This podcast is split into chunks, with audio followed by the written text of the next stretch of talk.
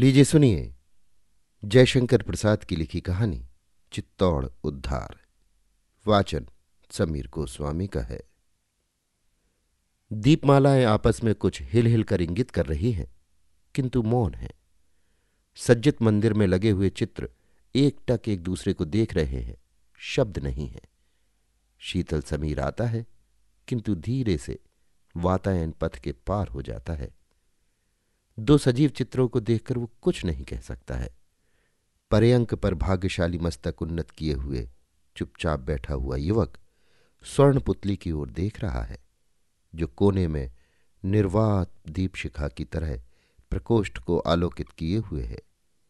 नीरवता का सुंदर दृश्य, भाव विभोर होने का प्रत्यक्ष प्रमाण स्पष्ट उस ग्रह में आलोकित हो रहा है। अकस्मात गंभीर कंठ से युवक उद्योग में भर बोल उठा।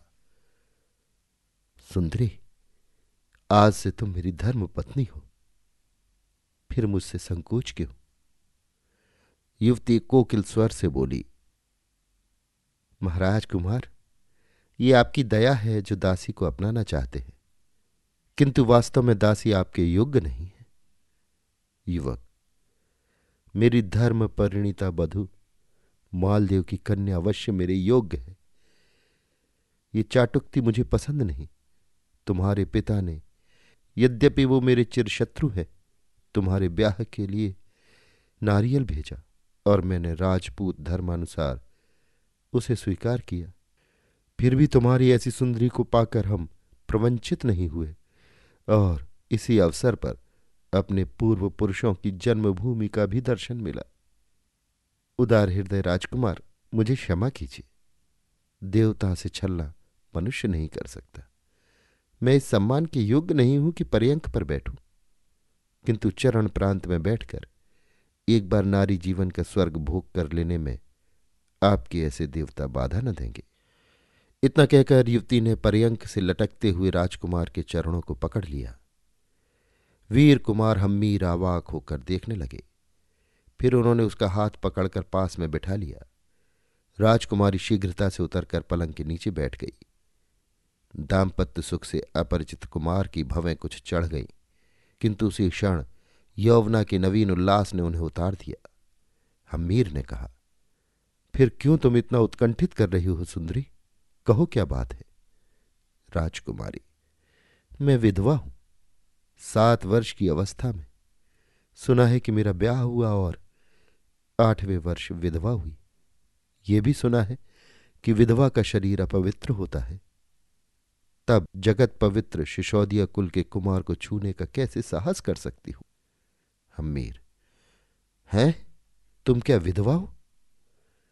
फिर तुम्हारा ब्याह पिता ने क्यों किया? राजकुमारी, केवल देवता को अपमानित करने के लिए। हमीर की तलवार में स्वयं एक झंकार उत्पन्न हुई। फिर भी उन्होंने शांत होकर कहा, अपमान इससे नहीं होता, किंतु परिणीता वधु को छोड़ देने में अवश्य अपमान है। राजकुमारी, प्रभु, पतिता को लेकर आप क्यों कलंकित होते हैं? हमीर ने मुस्कुराकर कहा, ऐसे निर्दोष और सच्चे रत्न को लेकर कौन कलंकित हो सकता है? राजकुमारी संकुचित हो गई। हमीर ने हाथ पकड़कर उठाकर पलंग पर बैठाया और कहा, आओ, तुम्हें मुझसे समाज, संसार कोई भी नहीं अलग कर सकता। राजकुमारी ने वाष्परुद्ध कंठ से कहा इस अनाथनी को सनाथ करके आपने चिर ऋणी बनाया और विवहल होकर हम्मीर के अंक में सिर रख दिया।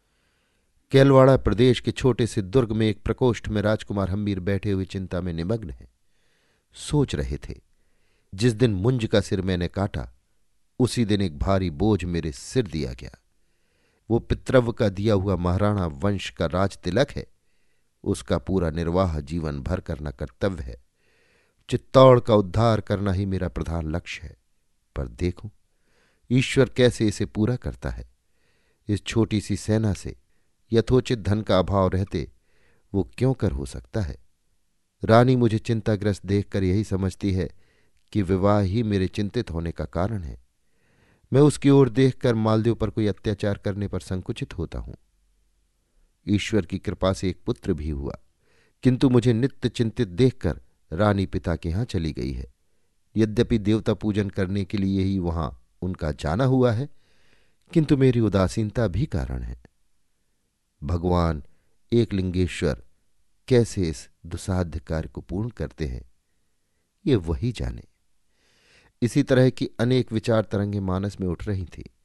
संध्या की शोभा सामने की गिरी श्रेणी पर अपनी लीला दिखा रही है। किंतु चिंतित हमीर को उसका आनंद नहीं। देखते देखते अंधकार ने गिरी प्रदेश को ढक लिया। हमीर उठे। वैसे ही द्वारपाल ने आकर कहा, महाराज, विजयी हो। चित्तौर से एक सैनिक महारानी का भेजा हुआ आया है। थोड़ी देर में सैनिक लाया गया और अभिवादन करने के बाद उसने एक पत्र हम्मीर के हाथ में दिया। हम्मीर ने उसे लेकर सैनिक को विदा किया और पत्र पढ़ने लगे। प्राणनाथ, जीवन सर्वस्व के चरणों में कोटिशाह प्रणाम। देव, आपकी कृपा ही मेरे लिए कुशल है। मुझे यहाँ इतने दिन हुए, किंतु एक बार भी आपने पूछा नहीं। इतनी उदासीनता क्यों? क्या साहस में भरकर जो मुझे आपने स्वीकार किया, उसका प्रतिकार कर रहे देवता ऐसा न चाहिए। मेरा अपराध ही क्या? मैं आपका चिंतित मुख नहीं देख सकती। इसलिए कुछ दिनों के लिए यहाँ चली आई हूँ, किंतु बिना उस मुख के देखे भी शांति नहीं। अब कहिए क्या करूँ? देव, जिस भूमि की दर्शना अभिलाषा ने ही आपको मुझसे ब्याह करने के लिए बाध्य किया, उसी भूमि में आने से मेरा हृदय अब कहता है कि आप ब्याह करके नहीं, पश्चाताप कर रहे हैं। किंतु आपकी उदासीनता केवल चित्तौर उद्धार के लिए है। मैं इसमें बाधा स्वरूप आपको दिखाई पड़ती हूँ। मेरे ही स्नेह से आप पिता के ऊपर चढ़ाई नहीं कर सकते और पितरों के ऋण से उद्धार नहीं पा रहे हैं। इस जन्म में तो आपसे उद्धार नहीं हो सकती और होने की इच्छा भी नहीं। कभी किसी भी जन्म में चित्तौर अधिष्ठात्री देवी ने मुझे स्वप्न में जो आज्ञा दी है, मैं उसी कार्य के लिए रुकी हूँ। पिता इस समय चित्तौर में नहीं है। इससे ये न समझिए कि मैं आपको कायर समझती हूँ, किंतु इसलिए कि युद्ध में उनके न रहने से उनकी कोई शारीरिक क्षति नहीं होगी। मेरे कारण जिसे आप बचाते हैं, वो बात बच जाएगी। सरदारों से रक्षित चित्तौड़ दुर्ग के वीर सैनिकों के साथ सम्मुख युद्ध में इस समय विजय प्राप्त कर सकते हैं। मुझे निश्चय है, भवानी आपकी रक्षा करेंगी। और मुझे चित्तौर से अपने साथ लिवा जाकर यहीं सिंहासन पर बैठिए। दासी चरण सेवा करके कृतार्थ होगी। चित्तौड़ दुर्ग के सिंह द्वार पर एक सहस्त्र राजपूत सवार और उतने ही भील धनुर्धर पदातिक उन्मुक्त शस्त्र लिए हुए महाराणा हम्मीर की जय का भीमनाद कर रहे हैं। दुर्ग रक्षक सचेष्ट होकर बुर्जियों पर से अग्नि वर्षा करा रहा है। किंतु इन दृढ़ प्रतिज्ञ वीरों को हटाने में असमर्थ है। दुर्ग द्वार बंद है। आक्रमणकारियों के पास दुर्ग द्वार तोड़ने का कोई साधन नहीं है तो भी वे अदम्य उत्साह से आक्रमण कर रहे हैं। वीर हम्मीर कतिपय उत्साही वीरों के साथ अग्रसर होकर प्राचीर पर चढ़ने का उद्योग करने लगे, किंतु व्यर्थ, कोई फल नहीं हुआ। भीलों की बाण वर्षा से हम्मीर का शत्रु पक्ष निर्बल होता था, पर वे सुरक्षित थे। चारों ओर भीषण हत्याकांड हो रहा है। अकस्मात दुर्ग का सिंह द्वार सशब्द खुला। हम्मीर की सेना ने समझा कि शत्रु मैदान में युद्ध करने के लिए आ गए। बड़े उल्लास से आक्रमण किया। किंतु देखते हैं तो सामने एक सौ शत्राणियाँ हाथ में तलवार लिए हुए दुर्ग के भीतर खड़ी हैं। हम्मीर पहले तो संकुचित हुए, फिर जब देखा कि स्वयं राजकुमार ही उन शत्राणियों की नेत्री है और उनके हाथ में भी तलवार है। तो वो आगे बढ़े। राजकुमारी ने प्रणाम करके तलवार महाराणा के हाथों में दे दी। राजपूतों ने भीमनाथ के साथ एक लिंग की जय घोषित किया। वीर हम्मीर अग्रसर नहीं हो रहे हैं। दुर्ग से रक्षक ससैन्य उसी स्थान पर आ गया। किंतु वहाँ का दृश्य देखकर वो भी आवाक हो गया। हम्मीर ने कहा, सेनापति, मैं इस तरह दुर्ग अधिकार पा तुम्हें बंदी नहीं करना चाहता। तुम ससैन्य स्वतंत्र हो। यदि इच्छा हो तो युद्ध करो। चित्तौर दुर्ग राणा वंश का है। यदि हमारा होगा तो एक लिंग भगवान की कृपा से उसे हम हस्तगत करेंगे ही। दुर्ग रक्षक ने कुछ सोचकर कहा, भगवान की इच्छा है कि आपको पैतृक दुर्ग मिले। उसे कौन रोक सकता है? संभव है कि इसमें राजपूतों की भलाई हो। इससे बंधुओं का रक्तपात हम नहीं कराना चाहते। आपको चित्तौर का सिंहासन सुखद हो, देश की श्री वृद्धि हो, हिंदुओं का सूर्य मेवाड़ गगन में एक बार फिर उदित हो।